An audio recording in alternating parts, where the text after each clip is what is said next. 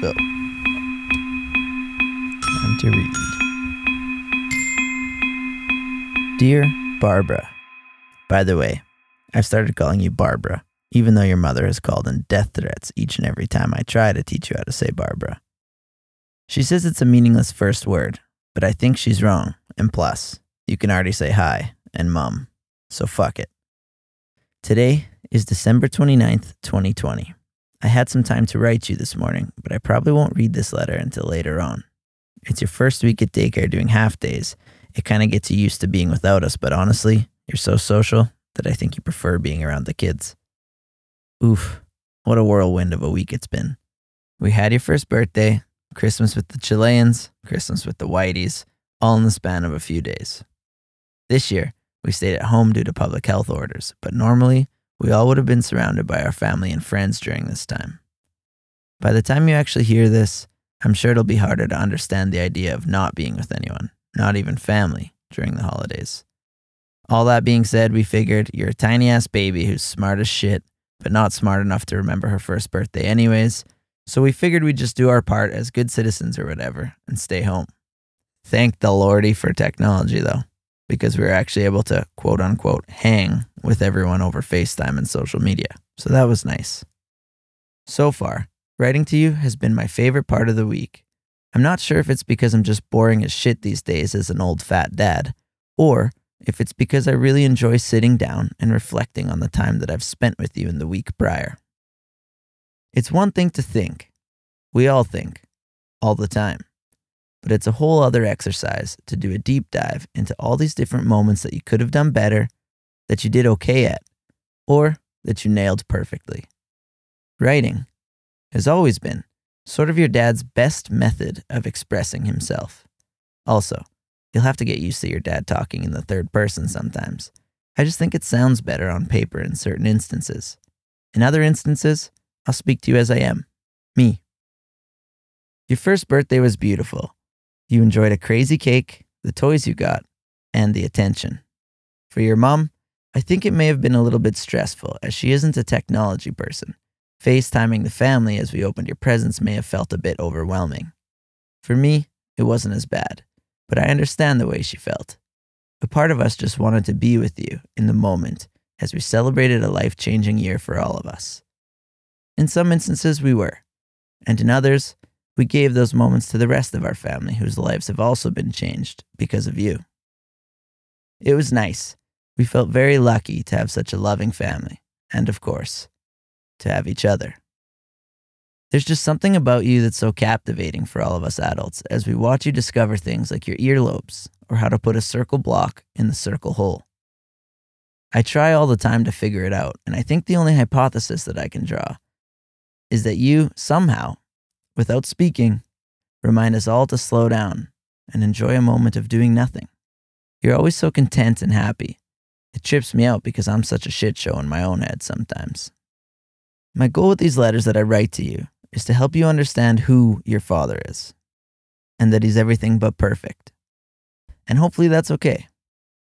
This is only letter number two, and writing to you has already forced me to confront the things that I feel most vulnerable about.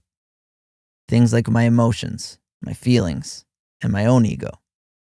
If you don't know what having an ego means, it's basically just like the shitty little person that sits on everyone's shoulders and tells them how much better they are than everyone else as long as they follow directions. And if they don't, then their future's fucked.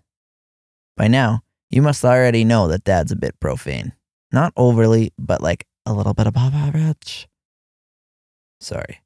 That was my impression of an Auto Trader commercial that you'll never see because they pulled it off the air because people like me made fun of it. If memes are a thing of the past by now, Google it. And if Googling's a thing of the past by now, then I guess just forget it altogether. Jesus. I digress.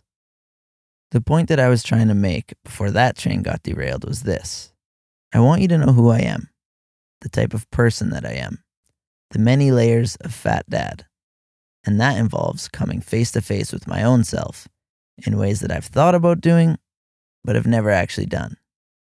I'm so problematic in so many ways, and I think that's okay. That's what makes us human. Nobody is perfect, and I think that's an extremely important thing to understand as you grow into your own person.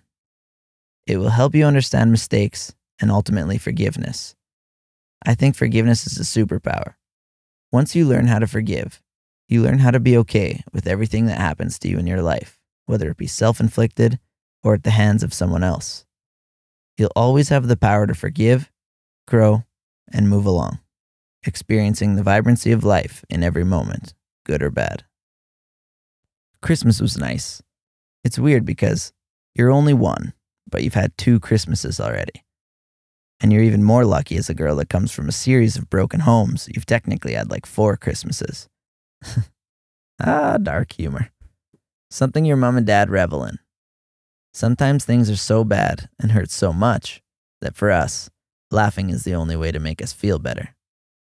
I'm sure by the time you've heard this, you've already participated in an orphan joke or two with mom.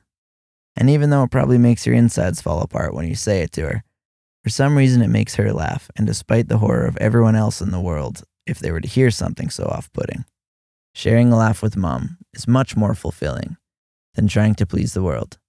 We'll come back to this, I'm sure, because if there's one thing I've learned in my lifetime, it's that even though your intentions might always mean well, you can still hurt people with your words.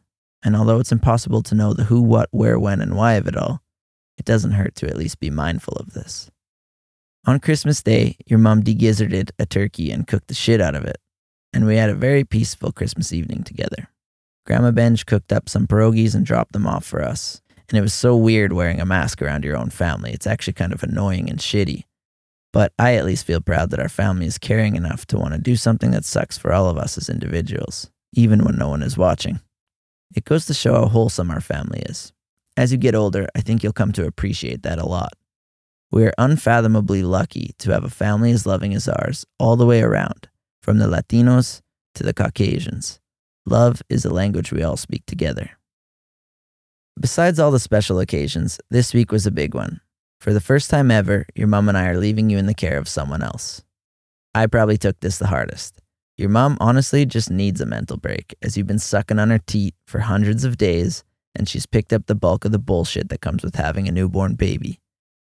I've spent a lot of time working, but since this year's been a little weird, I've been working from home, which means that anytime I need a break from the bore of the monotonous day at work, I can walk down the stairs and squeeze the shit out of you, much to your chagrin. You hate cuddling or being trapped in the embrace of anyone besides your mother, but I do it anyways because I'm a selfish asshole and I need to kiss you all over your fat head in order to survive. It's a crazy circle of life, to be honest. Mom gives you life with her sweet boobs. You give me life with your besitos. And I replenish mom's energy by shoveling the walk and fixing the electrical panel. And the cycle repeats. It's beautiful. Again, I digress. Sorry about all this, Barb. It's how my week's been. It was tough on your old man to let someone else care for you. It's been such a joy being so involved in your everyday and I have so much confidence in your mother's ability to do whatever it takes to keep you smiling every day. It was kind of hard to give that up. I cried. Mom cried too. You make me an emotional pussy ass wimpy man, and I'm okay with it. It feels good to feel so many things. I'm just going to miss the experience of spending all of my spare energy and all of my free time on you. It's truly been the greatest experience I've ever had in my life.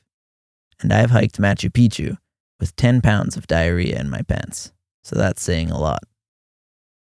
I will never forget this past year that your mom and I devoted entirely to you. It changed us forever. On the other side of that coin, however, you've been going to daycare for half days and I've never had so much time in my life. Mom and I drove around just because we were bored as shit had some deadly morning dawn's breakfast together without your whiny ass, cuddled, and watched a horror movie. It was fucking deadly, but I wish someone would have told us about daycare sooner. Okay, I'm kidding. While it was nice, it was nowhere near as nice as cuddling with your mom after a long day of keeping you alive. I can imagine that we're going to go through a number of these different getting older milestones with you, like birthdays, school, heartbreaks, and all of the other happenstances. They'll probably be bittersweet like everything else I've experienced in parenthood thus far. It's bittersweet that you can move now and I can no longer just set you down in a cupboard and forget about you for a couple hours while I play FIFA on PS4. It's bittersweet that you now have intelligence. That once football with eyes is now a smart little girl that has a deeper level of concentration on performing tasks than both her parents combined. Just the other day, for 13 minutes straight, you were fixated on extracting the credit cards out of my wallet. You didn't quit until you did it. It was a beautiful thing to watch, and kind of crazy to think that at even one year old, I can already tell you're not a quitter. But if you ever need sound advice on how to get dad's credit card, perhaps your mother is the person to ask. She's a pro.